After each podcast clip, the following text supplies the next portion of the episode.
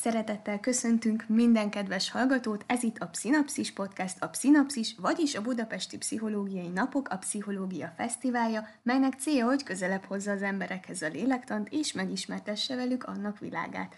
A podcast epizódok során szó lesz a mentális egészségről és betegségekről, valamint számos pszichológiához kapcsolódó témáról. Én Tóth Nikolát vagyok. Én pedig Gázsombor Máté, és mi leszünk a mai epizód műsorvezetői. A mai podcast témája a coaching, amelynek világába Kelló Éva és Bíró Bence Péter által nyerhetünk betekintést. Mindkettőjük hivatása a coaching, azonban míg Éva a biznisz irány képviselője, Bence főbb specializációja a life coaching. Éva mögött több mint 12 év coaching és több mint 17 év felsővezetői tapasztalat van. Közgazdász, szociológus, HR business partner és coach diplomával rendelkezik, valamint külföldi üzleti tanulmányokat is folytatott. Ezentúl kutatási tevékenység is gazdagítja munkásságát, ugyanis kutatást folytatott a gender és a coaching közötti kapcsolatot vizsgáló témában. Továbbá részt vett a Magyarországi Kócszervezetek Szövetsége coach kutatásában. Szakmai publikációi jelentek meg az Üzlet és Pszichológia magazinban, a Coach szemlében, a HR portálon, valamint a HR és munkajog folyóiratban. Részt vett a Rádió Bés és a Tilos Rádió coaching témájú adásaiban, valamint a Magyarországi Coach konferencián, az ICF Coach konferencián és az MCS Coach konferencián is előadóként. A nevéhez fűződik az akadémiai kiadó által 2014-ben kiadott Coaching alapok és irányzatok című könyv, ezentúl oktatott a Budapesti Gazdasági Egyetemen, a Coach Akadémián, valamint jelenleg is oktat a Károli Gáspár Református Egyetemen. 2011-ben az évkócsadíjjal illette az ICF magyar tagozata, és még ugyanebben az évben egy az eltén végzett kutatás szerint a 30 legismertebb magyar kócs egyikeként nevezték. Bence a Business Burnout Biblia írója, közel egy hónap múlva pedig munka- és szervezetpszichológusi diplomával is büszkélkedhet. Első könyvét, az Eredmények címűt Feldmár András, Fenyő Iván, Molnár Attila és még rengetegen ajánlják. Második könyvét, a Burnout Bibliát pedig Bagdi Emőke nevezte a legjobb magyar nyelven írott szakmai anyagnak a témáról. Bence 7 éves tanácsadói tapasztalattal rendelkezik egyéni és szervezeti szinten, de előadott Svájcban is felkérésre. A kiégés témájának tanulmányozásában 1400-nál is több nemzetközi tudományos kutatást vizsgált át, és számtalan sikeres átalakulást kísért végig személyesen. A referenciái között szerepel az Újház ZRT, az MVM, az Evosoft, de már előadott a bizalmi körrendezvényen is Balog Petya, a tévéből ismert Cápa és Markovics Béla, a milliárdos Mapei cégvezetőjével egy színpadon. Írása Csíkszent Mihály Mihály nemzetközi vezetői szakmai blogján is megjelent. Szerepelt meghívott előadóként az ELTE pszichológia kurzusain, de a Tolnagró állatorvosi konferenciáján, a pszinapszis szakmai előadásán és tapasztalt vállalkozók előtt is. Több mint 700 sikeres coachingülést kísért végig. Tanult az USA-ban is személyesen világszintű szakértőktől, de volt személyes mentor a hét más országból is. Személyes küldetése, hogy a túlzó ígéretek és ellentmondó tanácsok útvesztője helyett megbízható információt tudjon adni a pszichológia és az önmegvalósítás témájában. Ezzel azt hiszem rá is térhetünk első kérdésünkre, miszerint kik a coaching folyamat résztvevői, és mi az ő szerepük? Köszönjük a kedves felkonferálást, én egészen zavarba jöttem itt a, a mellett is, hogy kivel van lehetőségem beszélgetni ma, meg azért is, hogy ilyen szavak után azért mégis valamiféle értékes tartalmat is érdemes nyújtani a kedves hallgatóságnak. Szívesen átadnám Kelló Évának a lehetőséget, hogy bemutassa az ő ügyfeleit. Köszönöm szépen. No, hát a kérdésre válaszolva, hogy kik is a coaching folyamat szereplői, hát ahogy itt már elhangzott a felvezetőbe is, hát a coach meg a coach az mindenféleképpen a két fő szereplője, és mi itt a Bencével, mint coachok ülünk itt, és a mi partnereink pedig a coachik, az ügyfelek, a kliensek, többféle szóval is lehet illetni, illetve hogyha a túloldalon több személy ül, akkor egy több személyes csoportos coachingülésről beszélünk, tehát a coaching folyamatban ez a két oldal vesz részt, vesz részt, alapvetően a coach oldalán egy, a coach oldalán pedig egy vagy több személy. Nem tudom, hogy Bence szeretné, de valamivel kiegészíteni ezt az első felvezető mondatokat. Szerintem, még itt érdekes lehet az az, hogy itt, amikor egy coaching folyamatban jelentkezik valaki, akkor általában független attól, hogy éppen milyen közegből érkezik, lehet az éppen egy sportoló ember, lehet egy cégvezető, lehet egy alkalmazott, vagy valamiféle szakmának a képviselője, vagy magánemberként jelentkezik egy coachingba, általában nem egy gyógyulási szándékkal érkezik ide, hanem valamiféle cél szeretne megvalósítani, ami a jelenre, illetve a jövőre fókuszál. És szerintem abban is egy nagy változat tudatosság van, ki az, aki jelentkezik coachingra végül, hiszen nekem is volt már olyan, aki mondjuk akár középiskolás eh, korúan jelentkezett hozzám, hogy beszélgessünk, és volt olyan is, aki az 50 éves kor fölött volt, és onnan jelentkezett hozzám. Tehát, hogy igazából sok-sok fajta ember van, sok-sok élettapasztalattal, és eh, nagyon-nagyon különbözőek azok az emberek, akik a coaching folyamatban meg tudnak jelenni, mint ügyfél. Így van. Bence érintette a coaching fogalmat, és így implicite tartalmazta is a, az ő felvezetése vagy mondatai, de azért szeretnék erre visszatérni, hogy tényleg akkor pontosítsuk is, hogy miről beszélünk, amikor coachingról beszélünk, előtt a további részleteibe belecsapunk. Szóval a coaching az egy, az egy támogató szakma, egyike a létező támogató szakmáknak, és megközelítésében, módszereiben, filozófiájában tér el másoktól, ebben különbözteti meg magát, más a kompetencia tartománya. Nagyon jól mondta Bence azt, és benne volt az által elmondhatóban, hogy a coaching az egy jövőorientált megközelítés, módú támogatási forma, ahol a partnereinket mentálisan egészségesnek, döntésképesnek, teljesítőképességük birtokában lévőnek tételezzük fel, és kiindulunk abból, ami van, abból a helyzetből, amiben ő van. Tulajdonképpen a coachingot ilyen nagyon röviden így is fogalmazhatjuk meg, hogy hol vagy most, hol azt most, hova szeretnél eljutni, és hogy fogod megtenni ezt az utat.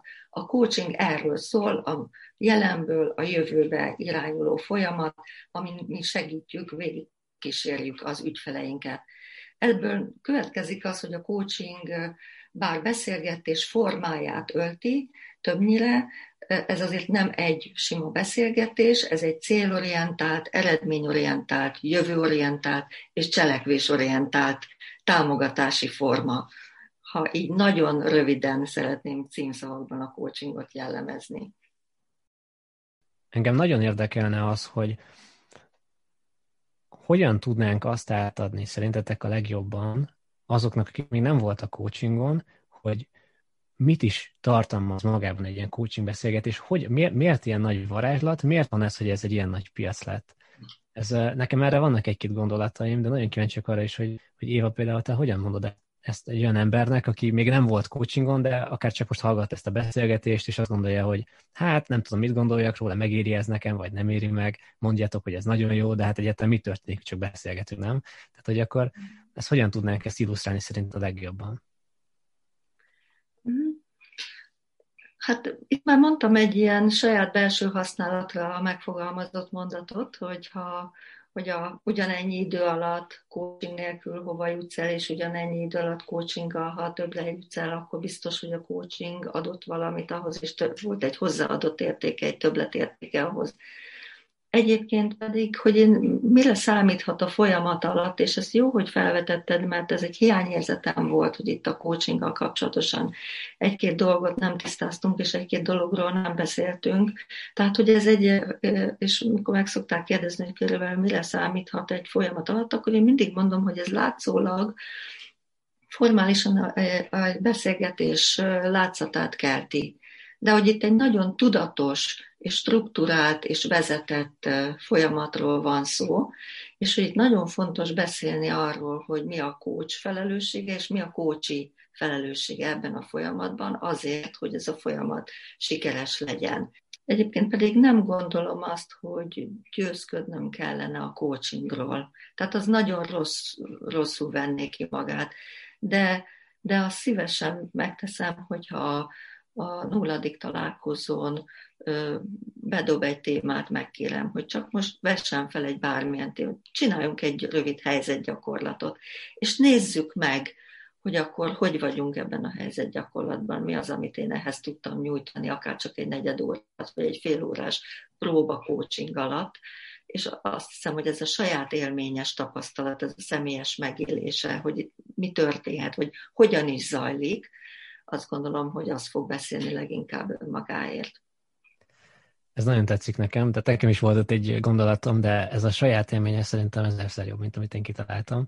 De hogy az jutott, nekem, az jutott eszembe, hogy, hogy biztosan volt már sokunkkal olyan, hogy elmentünk mondjuk egy bevásárlóközpontba, és meglátunk mondjuk egy bazsalikomot, mondjuk a spárban például, vagy bárhol máshol, és hazavittük. És gyönyörű szép volt a bazsalikom, és néhány nap alatt teljesen elhárolt az egész bazsalikom, és hogy így annyira könnyűnek tűnt, azt gondolta az ember, hogy, hogy ez a bazsalikom az otthon is jól fog érezni magát. És az a fajta közeg, és az a fajta, azok a fajta gondoskodások, vagy azok a fajta uh, igények, amik a bazsalikomnak szükségesek ahhoz, hogy ennyire jól tudjon kinézni, mint a bevásárlóközpontban nézett ki, az, az nem magától történik meg. És lehet, hogy, hogy így van, és hogy ezt a fajta közeget tudjuk megteremteni egy ügyfélnek, ahol ő is ki tud virágozni, és ahol a saját magát tudja még jobban kibontani, és a saját megoldásaira tud úgy rájönni, amire nem biztos, hogy, hogy ezek a feltételek nélkül ugyanennyi idő alatt, vagy egyáltalán magától bármikor is rá tudott volna eszmélni az életes mm. folyamán. Szóval szerintem a, a környezet megteremtése rendetesen fontos. Mm. Ezzel nagyon egyetértek. Én egyébként nagyon szoktam, tehát én intellektuálisan is abszolút partnernek kezelem a partnereimet, és nagyon sokszor szoktam támaszkodni azokra a háttérinformációkra, amik megértetik számára is, hogy, hogy, hogy mi történik most. És én nagyon sokszor el szoktam mondani, hogy a saját helyzetünkben, amikor benne vagyunk egy helyzetbe, és már jó, bele is ástuk magunkat, Szóval, hogy arra nem vagyunk képesek, hogy arra objektíven, helikopterviewból, távolról ö, ránézzünk, és sokszor ezek a torzítások, amik ilyenkor létrejönnek a mi észlelésünkben és értelmezésünkben, megakadályozzák azt, hogy olyan lehetőségeket vegyünk észre, amelyek megoldáshoz vezetnének az adott helyzetben. És tulajdonképpen ebben tudunk mi igazából segítséget nyújtani a coachingban, hogy lehetővé tesszük számára, vagy számukra, hogy egy csomó mindent tudatosíthassanak, észlelhessék, megláthassák, a más nézőpontból nézhessenek rá a saját helyzetükre, és csupán csak amiatt, hogy más nézőpontokat is láthatóvá teszünk számukra, illetve hát ők ezt nem úgy tesszük számukra, hogy felsoroljuk természetesen, ezáltal ő maguk másfajta megoldási lehetőségeket is fognak találni, és ez lesz az, ami az adott helyzetből egy megoldást fog jelenteni számukra. És tulajdonképpen mi ebben segítünk a tudatosításban, a megfelelő észlelésben, a lehetőségek észlelésében, feltárásában, és ami nagyon fontos, hogy véghezvitelébe. Mert mit ér az, hogyha okosak vagyunk és látjuk, hogy milyen helyzetben vagyunk, és mit kellene csinálni, hova kellene elérni, mert sokszor ezek közül egyiket sem látjuk tisztán. Tehát sem az, hogy hol vagyunk, mi a helyzet, és hogy hova szeretnénk elérni de hogy oda el is kell jutni. Tehát, hogy ezért is mondtam, hogy nagyon fontos a coachingban a cselekvés. És nagyon szép mindaz, amit elmondtál a coachinggal kapcsolatosan, és, és valóban igaz, hogy egy abszolút őszinte támogató légkört biztosít, egy inkubátor tulajdonképpen az ügyfelünk számára.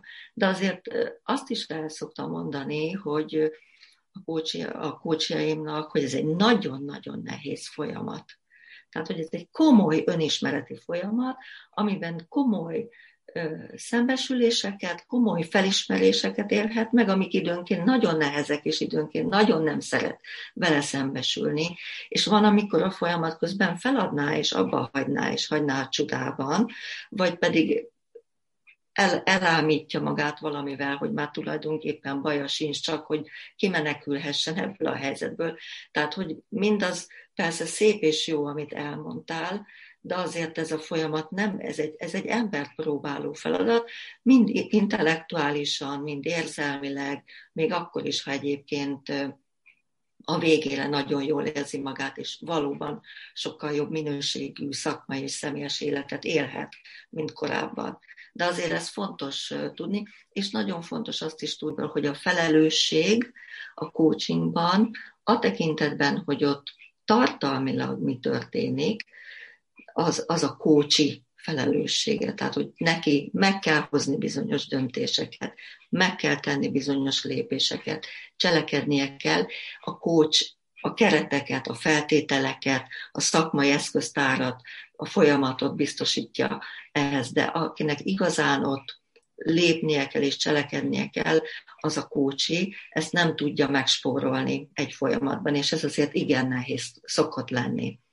És ez fontos, hogy ezt reálisan mondjuk el a, a leendő partnerek, partnereinek, hogy ne egy ö, virágos rétet ö, képzeljen feltétlenül csak el, ahol dalolva és ö, énekelve szögdécselünk, mert ez nem mindig ilyen. És ezt azért fontos tudni hogy kinek, ki, kinek mi a felelőssége a, a coaching folyamatban, ki miért felelős, ezt azért, na, és, és a coach feladata egyébként ezeknek a határoknak és a szerepeknek a pontos ismerete és tartása, és a kócsinak az ott tartása, hogy ő valóban hozza meg a szükséges döntéseket, amit a folyamatban meg kell hozni, és valóban tegye meg a szükséges lépéseket, amit a folyamatban meg kell tenni ahhoz, hogy a célját elérje. Így tudom én biztosítani, hogy ő a céljához eljusson. Annyi csak, hogy a szupervízió az nem véletlenül van a coaching esetében is, vagy akár uh-huh. a mhm. pszichológusi tanácsadások esetében is, tehát hogy ez mind, természetesen komolyan kell venni ezt az egész folyamatot, ezt uh-huh. én is mhm. abszolút így látom. És hogyha idő előtt szeretne kilépni a coachi a folyamatból, hogyan tudja ilyenkor átsegíteni ezen a ponton a coach? Uh-huh. Mindenféleképpen fel kell tárjuk, hogy mi a valódi oka ennek a távozási szándéknak. Egyébként én nem nagyon tapasztaltam még ilyen kiugrási, azt természetesen tapasztaltam, hogy van egy dinamikája a folyamatnak, vannak könnyebb és nehezebb szakaszai a folyamatnak, lehetnek elakadások a folyamatban, amikor a kócsi elbizonytalanodik, megtorpan, igazi kiugrási szándékot. Azt gondolom, hogy maga a kapcsolat, ami a kócs és kócsi között van, és a folyamat támogató jellege miatt, aki ebben komfortossá válik kócsi, még akkor is, hogyha nagyon nehéz szakaszai is lehetnek a folyamatnak, kiugorni nem akar, de elbizonytalanodni, elbizonytalanodhat, megakadni, megakadhat. Ezen át kell attól függően, hogy ennek mi az oka, ami a konkrét körülményei, ennek megfelelően át, átsegítjük ezen a folyamaton, hogy tovább tudjon menni, ne adja föl idő előtt, mielőtt még célba érne. Meg az is hozzátartozik magához a folyamathoz, ami szerintem jó számára is magától értetődőnek tűnik, és azért is nem mondta valószínűleg el, hogy itt egy folyamatos önreflexióba van csábítva az ügyfél, hogy folyamatosan vizsgálja magát, a reakcióit, a döntéseit, a gondolatait, az érzéseit, és a, ha valamikor is felmerül benne az, hogy most ezt feladná, akkor egy megfelelő vezetett kérdéssor segítségével, egy olyan önreflexióban, egy őszinte önszembenézés segítségével az embernek ez leeshet, hogy valójában itt most csak álltatom magam, és azért akarok akár a folyamatban, vagy akár egy célomtól eltérni, vagy itt ténylegesen arról van szó, hogy ez lenne a legérettebb és leghasznosabb döntés az én számomra. És hogy ez a fajta önmagunkkal való őszinteség, ez, ez egy olyan helyzet, ami, amit a coaching az nagyon jól tud segíteni, ezt gondolom. Így van. Ugyanakkor egy, egy helyzetet elő, el tudok abszolút képzelni a folyamat befejezésére, és én támogatom is ebben a helyzetben a folyamat befejezését. Akkor, hogyha nem jön létre valódi elkötelezettség azzal kapcsolatosan, hogy van témája a kócsinak. Tehát, hogyha nincs igazi témája, és nem is tudunk valódi témát találni, amin ő valóban elkötelezetten szeretne dolgozni, akkor csak egy ilyen felszín, felszínes beszélgetés sorozat kedvéért nem szabad coaching folyamatot, vagy coachingnak nevezett valamit, valamilyen folyamán, hogy akkor ez, ez nem coaching, hanem egy sima beszélgetés vagy időtöltés egymással. Tehát ebben az esetben, hogyha nem sikerül valódi témát találni, vagy valódi témát hoznia az ügyfélnek, akkor érdemesebb a coaching folyamatot abba hagyni, és lehetőséget adni neki rá, hogy akkor térjen vissza egy ilyen folyamatba, amikor valóban van témája és az iránt elkötelezett tud lenni, hogy azon dolgozik, és ott változni, fejlődni szeretne. Következőként azt kérdezném tőletek, hogy miben más a coaching, mint a többi segítő szakma, például tréning, mentoring, pszichológiai tanácsadás, és még ezen túl. A pszichoterápiától való megkülönböztetésre szívesen válaszolok. Még a pszichoterápiában az embernek a sérültebb, fájdalmasabb részeivel szoktak dolgozni a személyek általában, tegyük fel, gyermekkori traumákat dolgoznak fel, vagy éppen diagnosztizálnak személyiség problémákat, és ennek a mentén szeretnének valamiféle gyógyulást elérni, addig a coaching az nem az egyénnek a legmélyebb sérelmeire fókuszál, még a life coaching sem, hanem arra, hogy a jelenben és jövő mi az, amit meg tudunk tenni.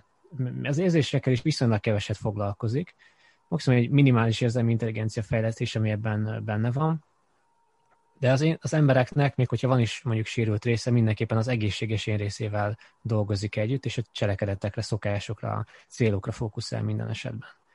Ugye van ilyen, hogy tanácsadó pszichológus, meg tanácsadó szakpszichológus, itt azért vannak átfelések a között, hogy mi az, amit mondjuk egy coach csinál, meg egy tanácsadó szakpszichológus. Talán annyi a különbség, hogy a tanácsadó szakpszichológus egy picit talán jobban érzékeli azokat a pszichológiai nüanszokat, amit mondjuk egy life coach nem biztos, hogy magától képes észrevenni. A biznisz területről szerintem Éva az, aki még pontosabb képet tud nekünk felfesteni. Köszönöm szépen. Abszolút egyetértek a Bence által mondottakkal. Valóban a coaching az a jelenből indul ki, kevesebbet foglalkozik a múltal, és nincs benne az a mély feltárás, ami terápiában mindenféleképpen szerephez jut. Úgyhogy ezért is mondtuk az elején, hogy a, hogy a coaching egy jövő irányultságú a jelenben a diagnózist olyan mértékben végzi el, ami ahhoz elég egy ilyen kiug startugráshoz, hogy a jövő felé elinduljon. Az egyéb szakmák, mint például a mentoring, vagy a tanácsadás, vagy a tréning, amik szintén ilyen támogató eszközök és lehetőségek, amik a, az üzleti szférában rendelkezésre állnak, a mentoringgal, hogyha összevetem a coachingot, ott sokkal inkább a szakmai támogatás nyújtásáról van szó, amit a mentor nyújt a mentorátnak az üzleti keretek között, míg a coachingban ugye elmondtuk, hogy nem a szakmai oldalához nyújtunk segítséget, hanem a személyes és a szakmai én és a vezetői elakadásokhoz, célokhoz nyújtunk inkább támogatást, illetve a mentorálásban jellemző az, hogy a, hogy a szakmailag a, a cégen belül lévő magasabb pozícióban nagy tapasztalattal rendelkező vezető mentor mentorálja a fiatalabb kezdő beilleszkedni vágyó, fejlődni vágyó fiatal. Tehát, hogy itt kifejezetten a két fél a cégen belülről érkezik. A coachingban nagyon sok esetben a coach a cégen kívülről érkezik, ami plusz ad egy hozzáadott értéket a folyamathoz, hiszen a coach ebben az esetben nem része a szervezeti hierarchiának, az ottani érdekrendszereknek, ellentéteknek, érdekeknek, kapcsolatoknak, és ez egy jelentős hozzáadott értéket biztosíthat a folyamat számára ez a kívülállóság, illetve hát egy friss szemet is biztosít a folyamathoz, ami esetleg a szervezetben bent lévők számát vagy látását már elködösítette, vagy, vagy eltorzította. A tréningtől abban különbözik a coaching, hogy a coaching mindig személyre szabott. Tehát ez nem, nem konfekció, hanem ez egy személyre szabott öltöny. Teljesen igazodunk az ügyfelünk személyiségéhez, környezetéhez, körülményeihez, problémájának a sajátosságaihoz, a kérdéseinek a sajátosságaihoz, az ügyfélén mi okoz problémát, vagy mi a célja, az minden egyes folyamatban más és más. Tehát, hogy időgazdálkodásról beszélünk, mind a száz folyamatban, de mind a száz folyamatban az az időgazdálkodási kérdés az adott személy számára egyéni módon fog felvetülni, felvetődni, és mi ezzel az egyéni módon felvetődött kérdéssel fogunk foglalkozni. Ezt nem tudja nyújtani a tréning, az jellemzően jó gyakorlatokat, alapismereteket tud biztosítani, nem, nem tud annyira személyes és egyéni lenni, mint amennyire a coaching. A tanácsadástól pedig abban tudnám megkülönböztetni a coachingot, hogy a coachingban számunkra tilos a tanácsadás. Tehát mi nem a, a jó megoldásokat szállítjuk, nem azt mondjuk meg az ügyfelünknek, hogy szerintünk neki mit kellene tennie, hiszen akkor az a mi megoldásunk lenne, és az egyáltalán nem, nem az övé lenne. Azt neki kell dolgoznia, moderálnia a saját magából a mi támogatásunkkal, a saját megoldásait. És, emi, és ez a felelősség szempontjából is nagyon fontos van a tanácsadásban. A tanácsadó felelőssége, hogy mit mond, mit tanácsol az ügyfélnek, az ügyfél azt megfogadhatja és végrehajtja. A, a coachingban, mivel azt mondtuk, hogy a felelősség mindig az ügyfélnél van, az ügyfél döntése az, hogy mit csinál, mit gondol, milyen lépéseket tesz, milyen döntéseket hoz, és ő választja ki és dolgozza ki a coach támogatásával a saját megoldásait. Talán ezekben tudnám a fő lényegi különbségeket megfogni a coaching és az egyéb támogató társterületek között. Esetleg még annyit érdemes szerintem ehhez hozzátenni, hogy ha vannak is támogató területek, ezek nem zárják ki egymást, hanem kiegészítik egymást. Így van. Simán lehet az, hogy valaki jár mentoringra, aztán mellette még coachingra is jár, vagy simán lehet, hogy valaki jár pszichoterápiába, és mellette még coachhoz is. Maximum annyi a kérdés, hogy van-e ennyi ideje és ennyi kerete ezzel foglalkozni. Ennyi minden. Egy, ez teljesen egyetértek, abszolút mindegyik támogató szakmának és területnek megvan a maga kompetencia területe, és arra jó, az a fajta támogató terület, ami őt arra predestinálja, hogy ott támogassa. Tehát amikor jó gyakorlatokat kell megtudni, megtanulni, vagy elsátítani, akkor menjünk tréningbe, és akkor az a tréning nagyon jó lesz. Ha a szervezeten belül kell, hogy fejlődjünk egy szakmai támogató segítségével, akkor menjünk mentoringba.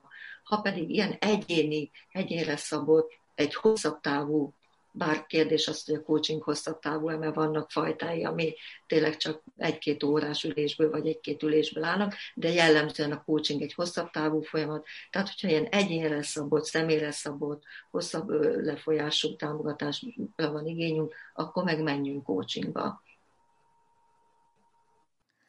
Most, hogy így a fő fogalmak tisztázásra kerültek, én azzal a kérdéssel fordulnék hozzátok, hogy mit gondoltok, hogyan lehet valakiből jó coach? Én azt gondolom... Ja, nyugodtan, mondjad, mondjad csak, mondjad.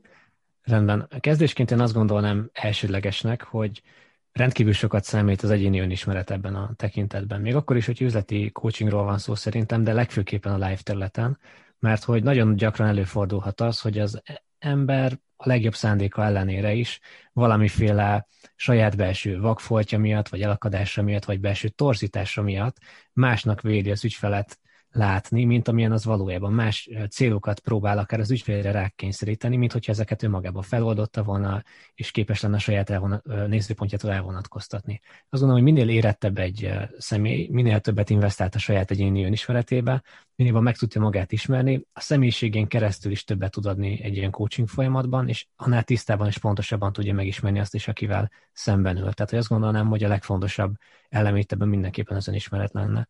Természetesen nagyon sok mindenre van szükség ahhoz szerintem, hogy egy emberből jó coach legyen. A morális értékek is egyébként rendkívül fontosak, és a szakmai ismeretek is, az egyéni ismeret és a megfelelő személyiség mellett. De nagyon kíváncsiak arra is, hogy Éva, te mit gondolsz a területről? Uh-huh.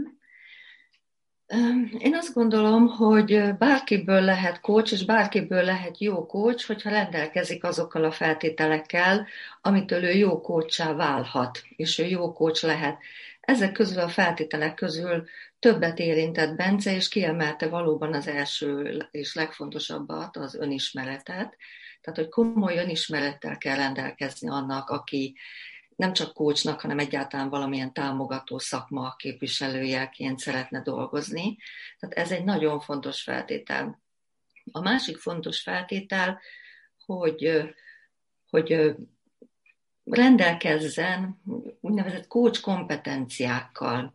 Ezt a coach szakma definiálta, és különböző kompetencia elemeket fel is sorolt itt, akárcsak gondoljunk arra, hogy hogy hogyan tud az ember szerződni, mind pszichológiai szerződést kötni, mind ennek a tevékenységnek az üzleti részét szerződésbe foglalni, hogyan tudja ezeket a szerződés feltételeket aztán a folyamatban érvényesíteni, hogyan tudja a folyamatot végig cél és eredményfókuszban tartani, rendelkezik-e azokkal a technikai tudással, eszközökkel, ismeretekkel, tapasztalatokkal, amivel, mint eszköztár támogatja a folyamatban a, a kócsit. Le tudja zárni rendben a folyamatot, követni tudja a kócsi hangulat és irányváltozásait mindig úgy, hogy egyébként tartja az, a fókuszt.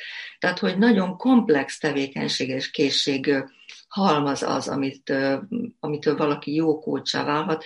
Nyilvánvalóan nagyon fontos az, hogy ő mennyire élet személyiség, milyen szakmai, elméleti, gyakorlati tapasztalat van a háta mögött, és amitől nagyon, nagyon fontos, hogy egy, a kócs esetében, hogy pontosan tudja, hogy mi az az eszköztár, ami az ő rendelkezésére áll, és mettől meddig tart az ő kompetenciája.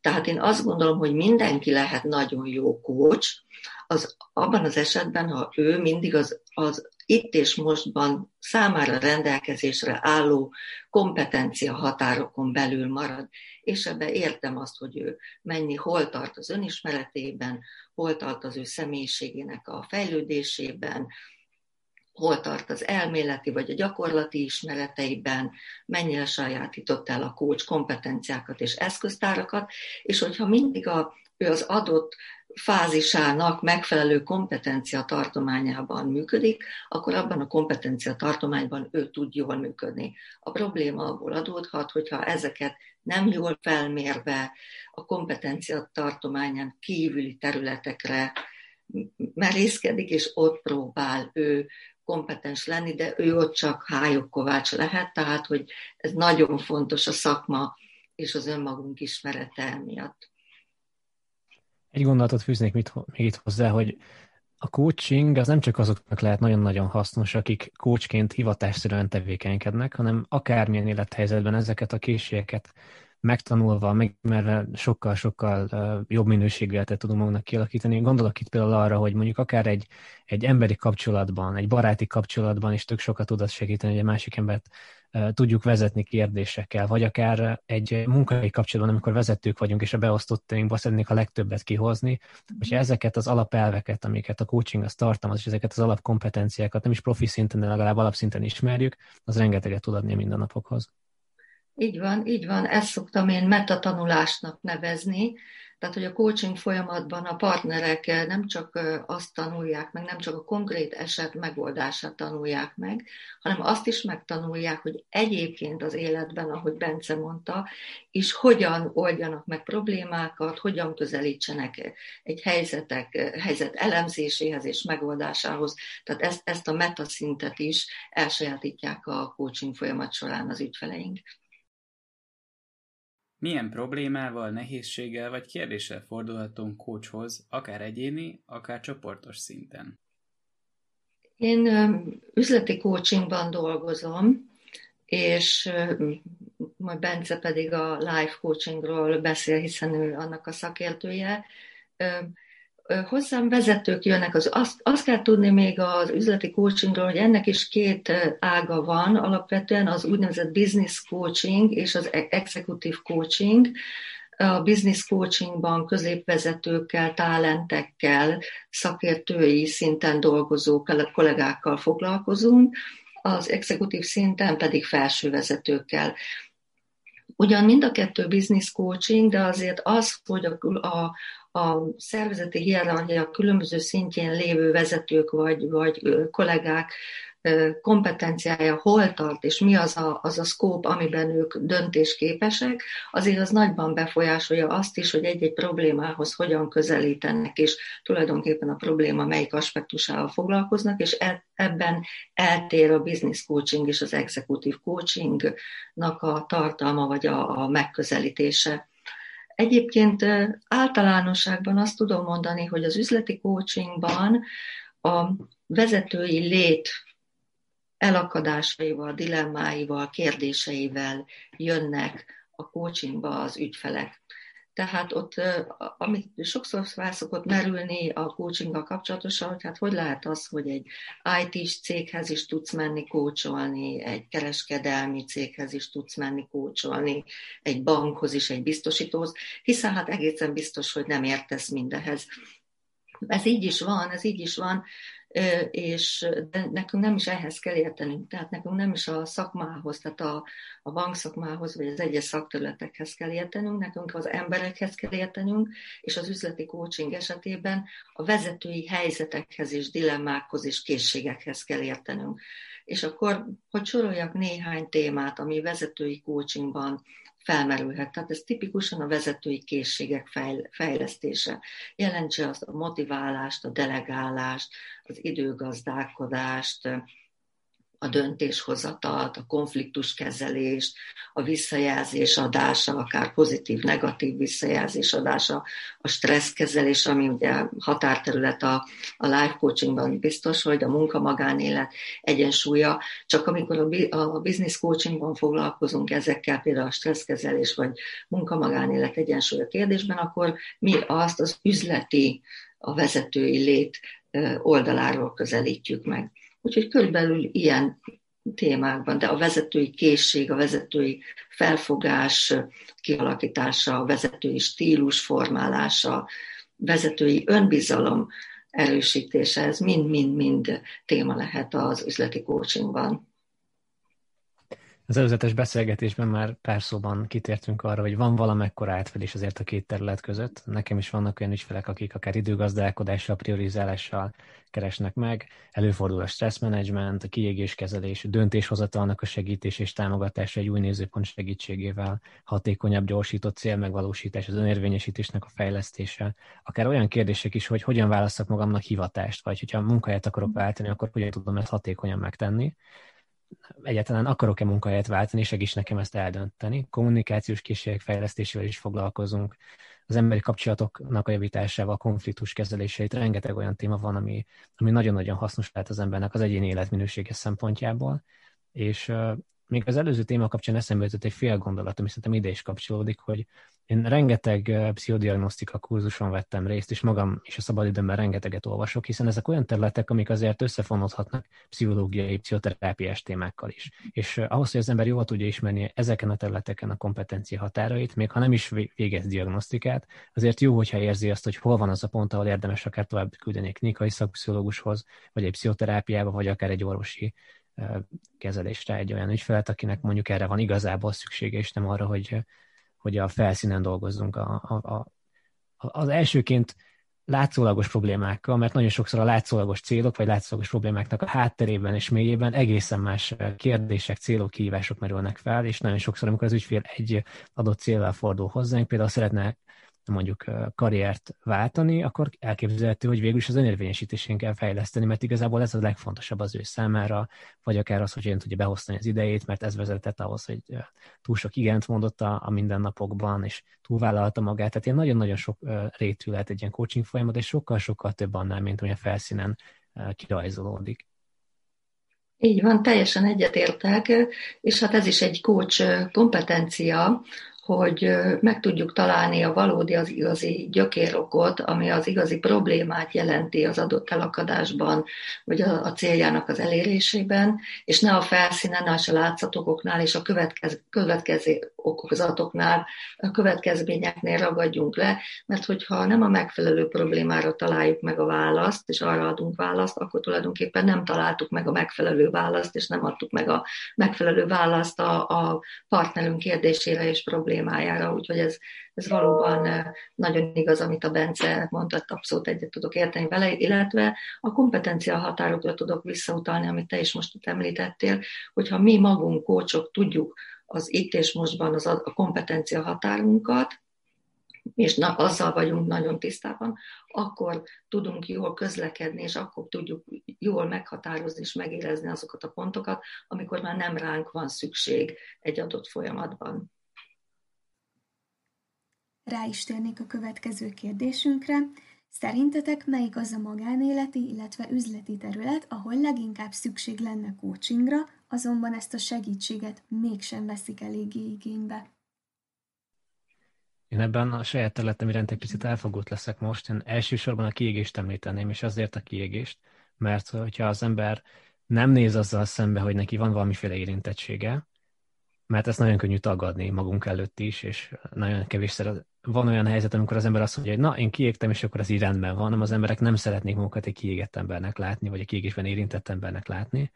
Ha viszont ezt nem kezelik időben, akkor az mind a magánéletben, mind az üzletben, tehát pénzügyileg is, és mellette meg az egészségügyben is nagyon-nagyon komoly problémákat okozhat, hogyha az ember ezzel nem foglalkozik megfelelő időben, viszont hogyha foglalkozik, akkor ez visszafordítható. Szóval azt gondolom, hogy ez az egyik legfontosabb terület, amellett, hogy szinte minden területen azt gondolom, hogy a coaching az rengeteget tud segíteni. Kíváncsi vagyok Éva a te nézőpontodra is. Uh-huh. Én nem is egy területet neveznék meg, mert végül is bármelyik vezetői életterülettel előfordulhat az, hogy a vezető nem akar kócshoz jönni, illetve egyáltalán azt gondolja, hogy nincs szükség számára.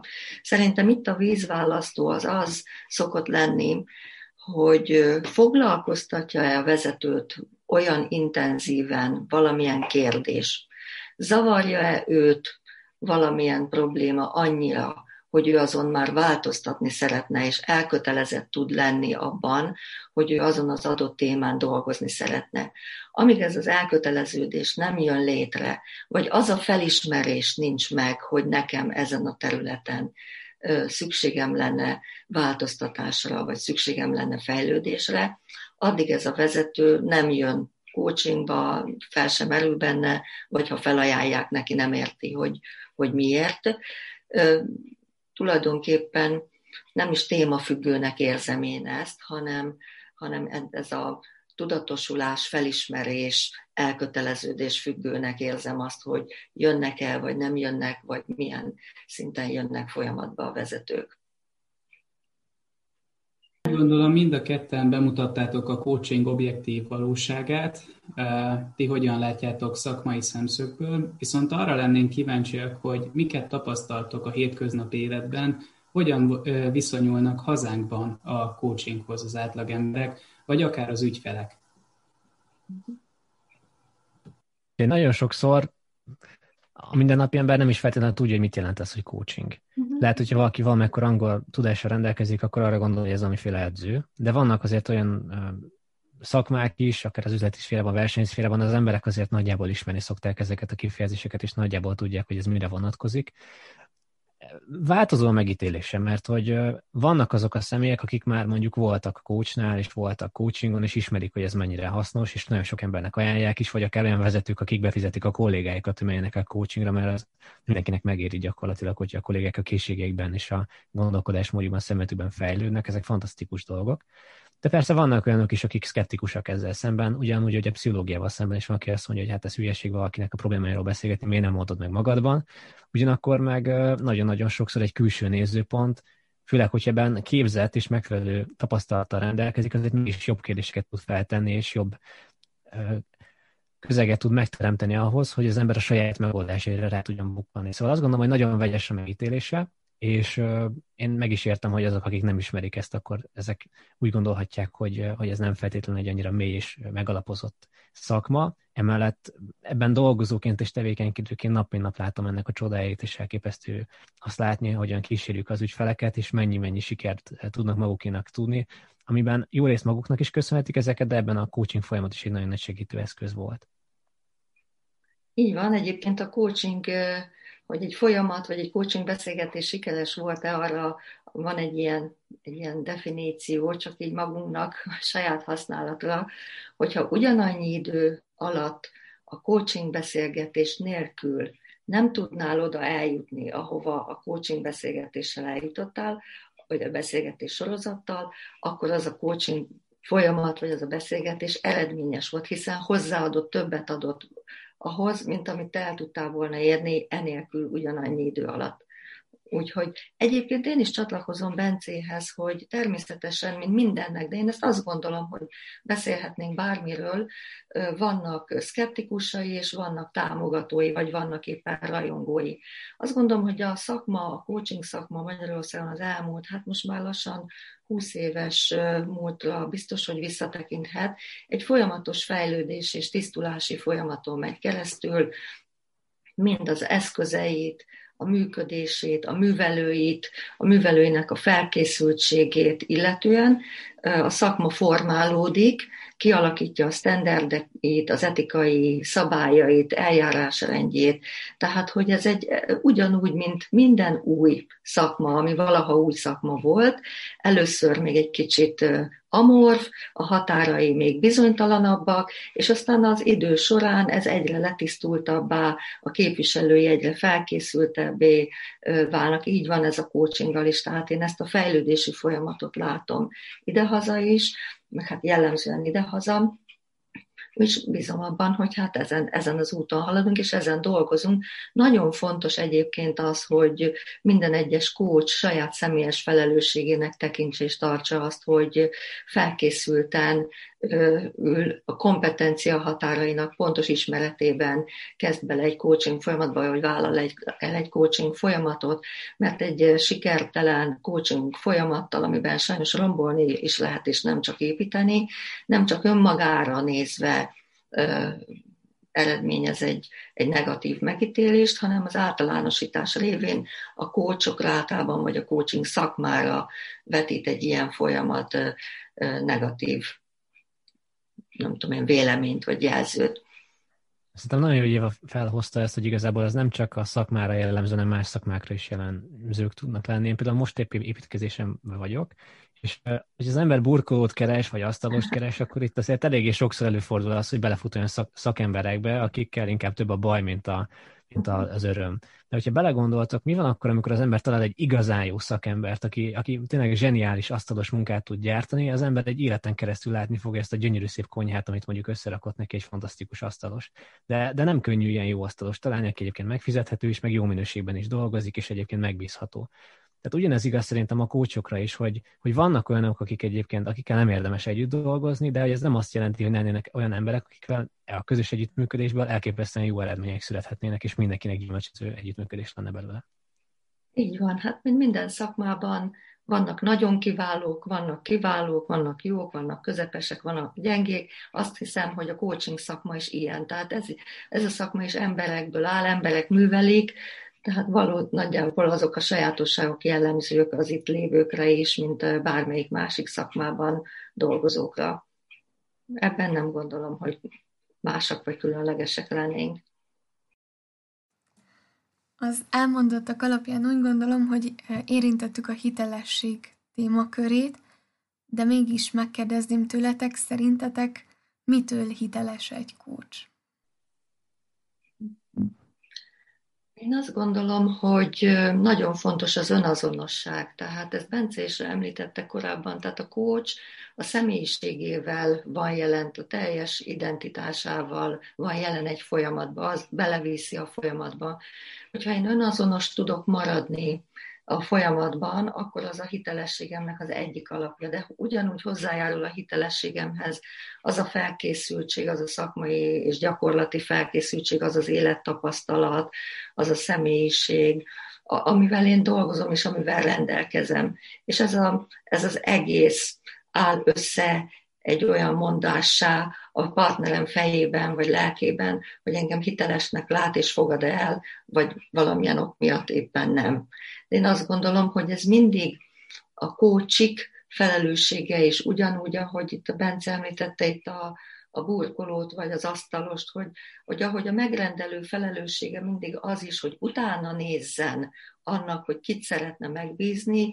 Úgy gondolom, hogy ez itt ebben az esetben is fennáll, hogy a megrendelő, tehát a kócsi partner felelőssége is az, hogy utána nézzen a kócsnak a referenciáinak, a tapasztalatának, a tanulmányainak, az életútjának, milyen szakmai szervezetekben működik, hol lehet őt elérni, és akkor meg tudja találni nagyobb valószínűséggel azt, aki kompetensen, hitelesen tud egy coaching folyamatot végigvezetni, és nem pedig egy hájok kovácsot vagy egy kóklert talál. Egyetértek. Egyébként még annyival egészíteném ki, hogy nagyon sokszor a látszat az elsőre csalóka lehet, hiszen ma már online marketing kurzusokhoz nagyon-nagyon sokan is könnyen hozzá lehet férni, vagy akár az ember kivizet pár ezer forintot, hogy egy nagy nevű konferencián előadhasson, és akkor onnantól kezdve már is hitelességnek és szakértőnek fog feltűnni a tömegnek a szemében. De ettől függetlenül egyáltalán nem biztos, hogy a szakmában ténylegesen tudná azt a fajta színvonalat nyújtani, mint egy olyan ember, aki ugyanezt az időt és ugyanezt a pénzt a saját maga képzésére, fejlesztésére és a munkájának a művelésére szánná.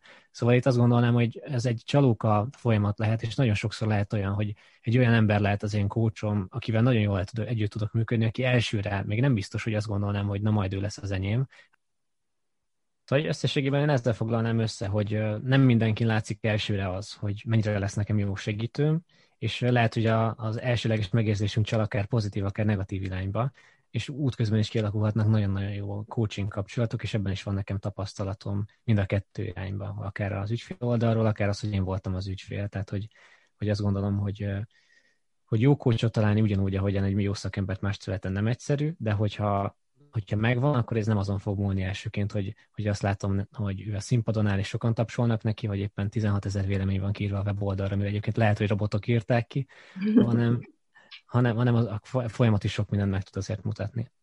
Uh-huh. Nagyon érdekes, amit Bence mondasz, mert hogy egyébként a coach választás azért az úgy zajlik, hogy legalábbis az üzleti világban hogy van egy úgynevezett nulladik találkozó a, a potenciális kócsival, aki az alapján, az egy találkozó alapján eldönti, hogy hitelesnek érez-e, olyan személyiségnek érez-e engem, akivel ő együtt tud dolgozni. Tehát, hogy viszonylag rövid idő alatt kell eldönteni és benyomást szerezni, és ez valóban teljesen igaz, amit mondasz, hogy ez a benyomás ez lehet téves is, és torzíthat pozitív és negatív irányba is. Minden esetre hát az üzleti világban ez alapján a hogy úgy mondjam, első benyomás, az első fél óra vagy max. egy óra alapján döntődik el alapvetően, hogy választ engem kócsául az adott ügyfél, hogyha nem kifejezetten konkrétan engem keres, hanem én egy kínálat része vagyok.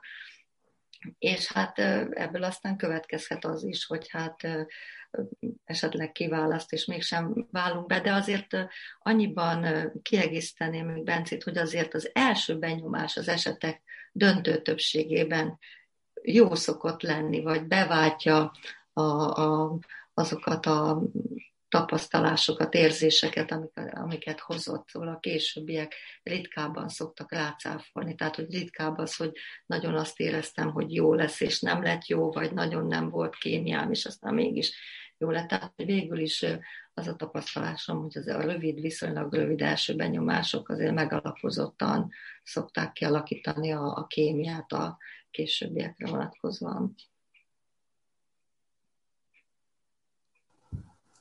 Én azt szeretném megkérdezni tőletek, hogy mit gondoltok munkavállalóként, milyen mértékben integrált vagy éppen elismert a coaching a segítő szakmák körében magyarországi viszonylatokban, illetve milyen trendek, fejlődési irányzatok várhatóak a jövőben? Hát én a business coachingról tudok nyilatkozni. Én azt gondolom, hogy a business coaching egyértelműen teret nyert Magyarországon. Tehát a cégek kezdve a kisebb cégektől, a magyar tulajdonú cégektől, a multinacionális cégekig vég, végig alkalmazzák a coachingot. Most nem azt mondom szintén, hogy mindenki, és egyforma lelkesedéssel, de az, hogy egyértelműen teret nyert, és ma már az üzleti világban nem kell azt magyarázni, hogy mi a coaching, és hogy ez miért lehet hasznos mind az ügyfél, konkrétan a, az adott vezető számára, és miért lehet ez hasznos a cég számára, ezt most nem kell már bizonygatni és bizonyítani. Nagyon jól felkészültek egyébként az üzleti szférában a partnerek a coachingról, hogy mit várhatnak, tőle, mik az elvárásaik a coachinggal kapcsolatosan. Tehát ezzel, ezzel kapcsolatosan nekem, tehát az az evangelizáció, ami a folyamat elején 10-15 évvel ezelőtt, amikor még magát azt kellett magyarázni, hogy ki is vagyok én, és mi is a coaching, és miért is hasznos ez bárki számára is, ezen én azt gondolom, hogy az üzleti szférában többnyire túl vagyunk. Én is ezt látom az üzleti szférában. Még az a B2C részlegen is azt gondolom, hogy a piac azt mutatja, hogy van erre igény. Mm-hmm. Szóval ez mindenképpen egy, szerintem egy nagyon pozitív jel, hogy erre van igénye az embereknek, még akkor is, hogyha a többségnek akár még nincsen benne a köztudatában az, hogy, hogy lehet, hogy érdemesebb mondjuk inkább egy kócsal beszélgetni egy problémáról, mint a kocsmában a, a, a kocsmárossal.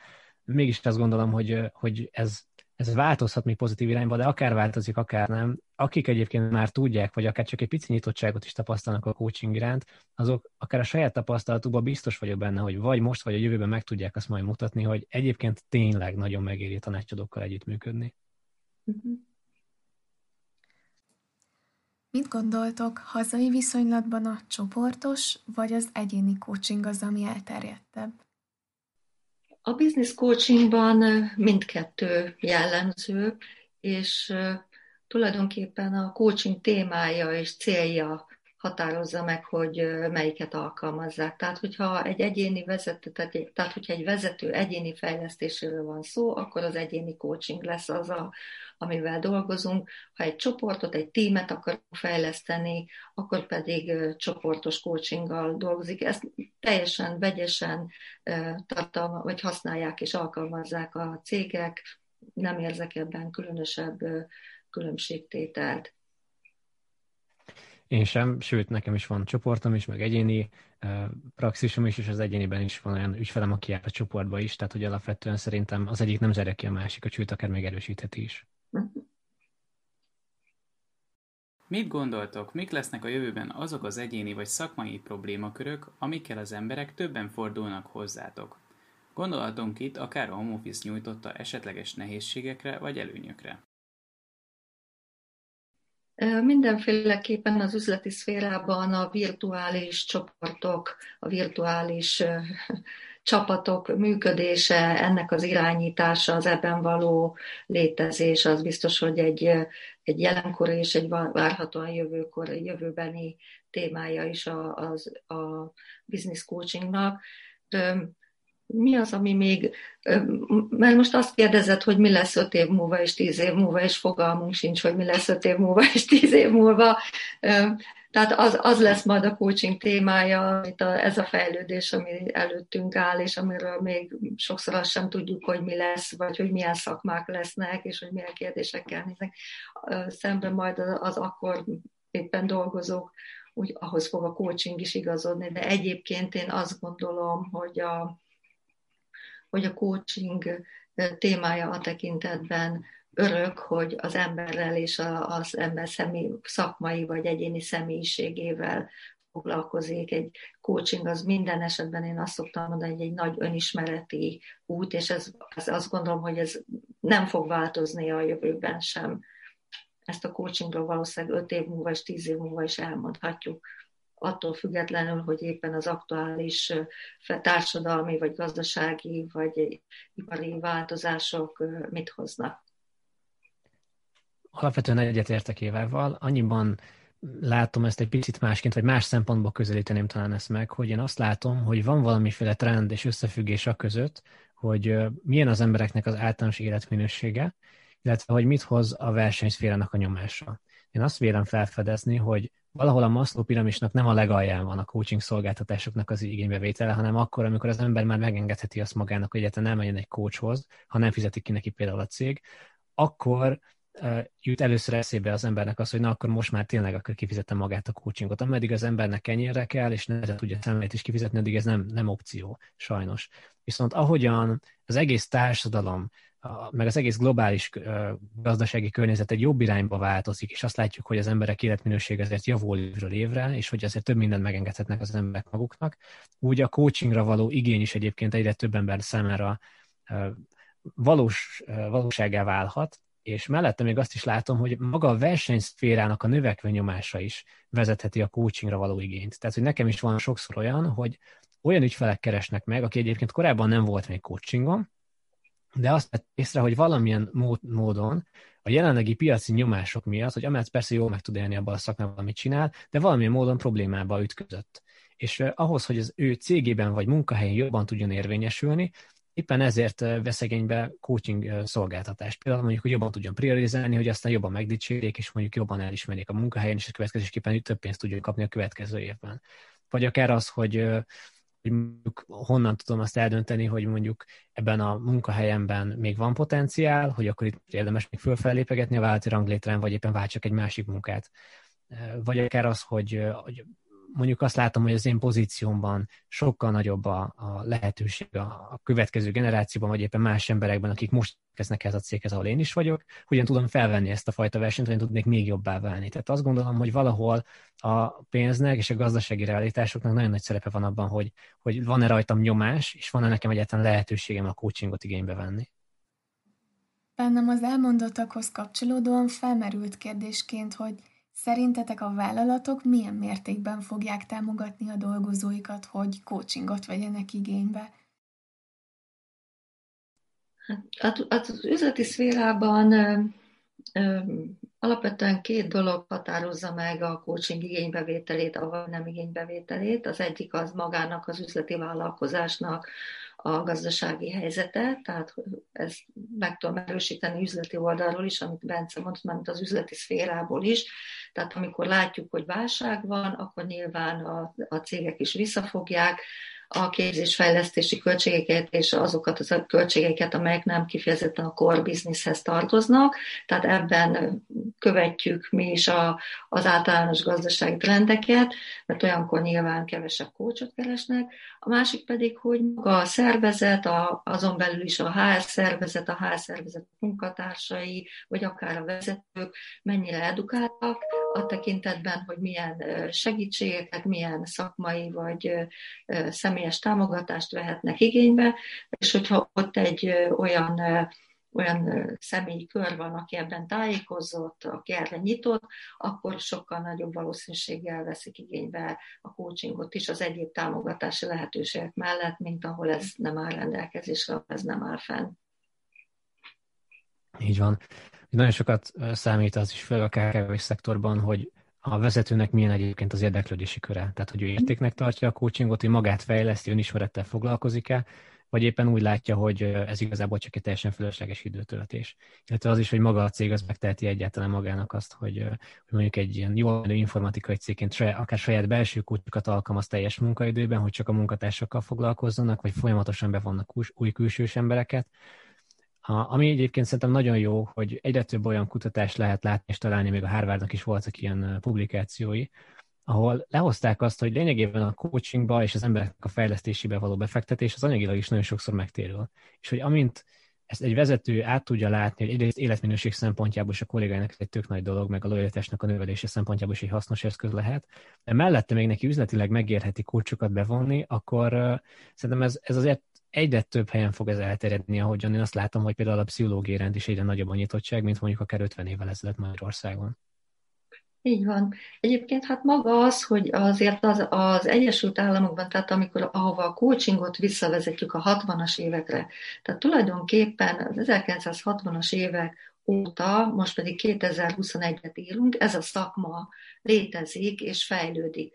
Tehát azt gondolom, hogy ha ez a, és ugye például az IBM volt az, aki először alkalmazta a coachingot a szervezetfejlesztés, vezetőfejlesztés céljára. Az üzleti szférában ez, ez volt egy nagy áttörés, illetve aztán, hogy az oktatásban is megjelent a coaching.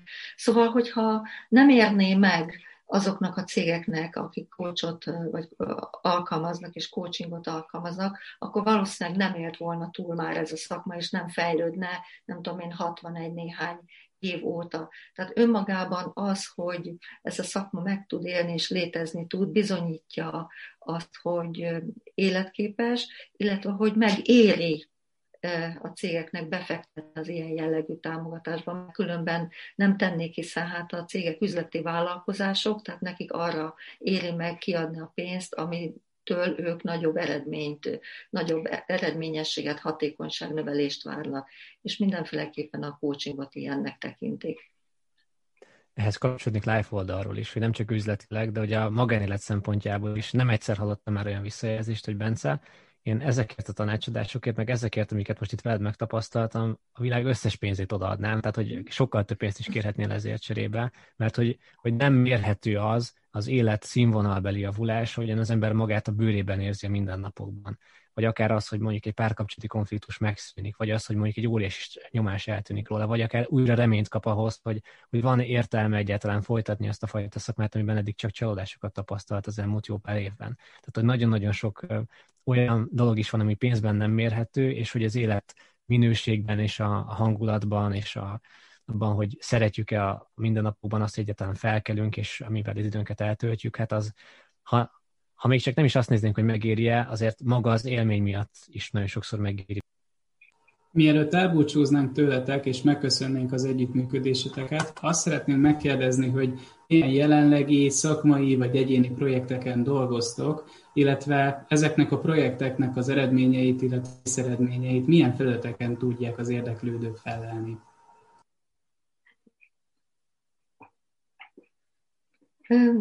Nekem az oktatásban való részvétel, vagy az abban való kiteljesedés az, amit hozott a, a coaching.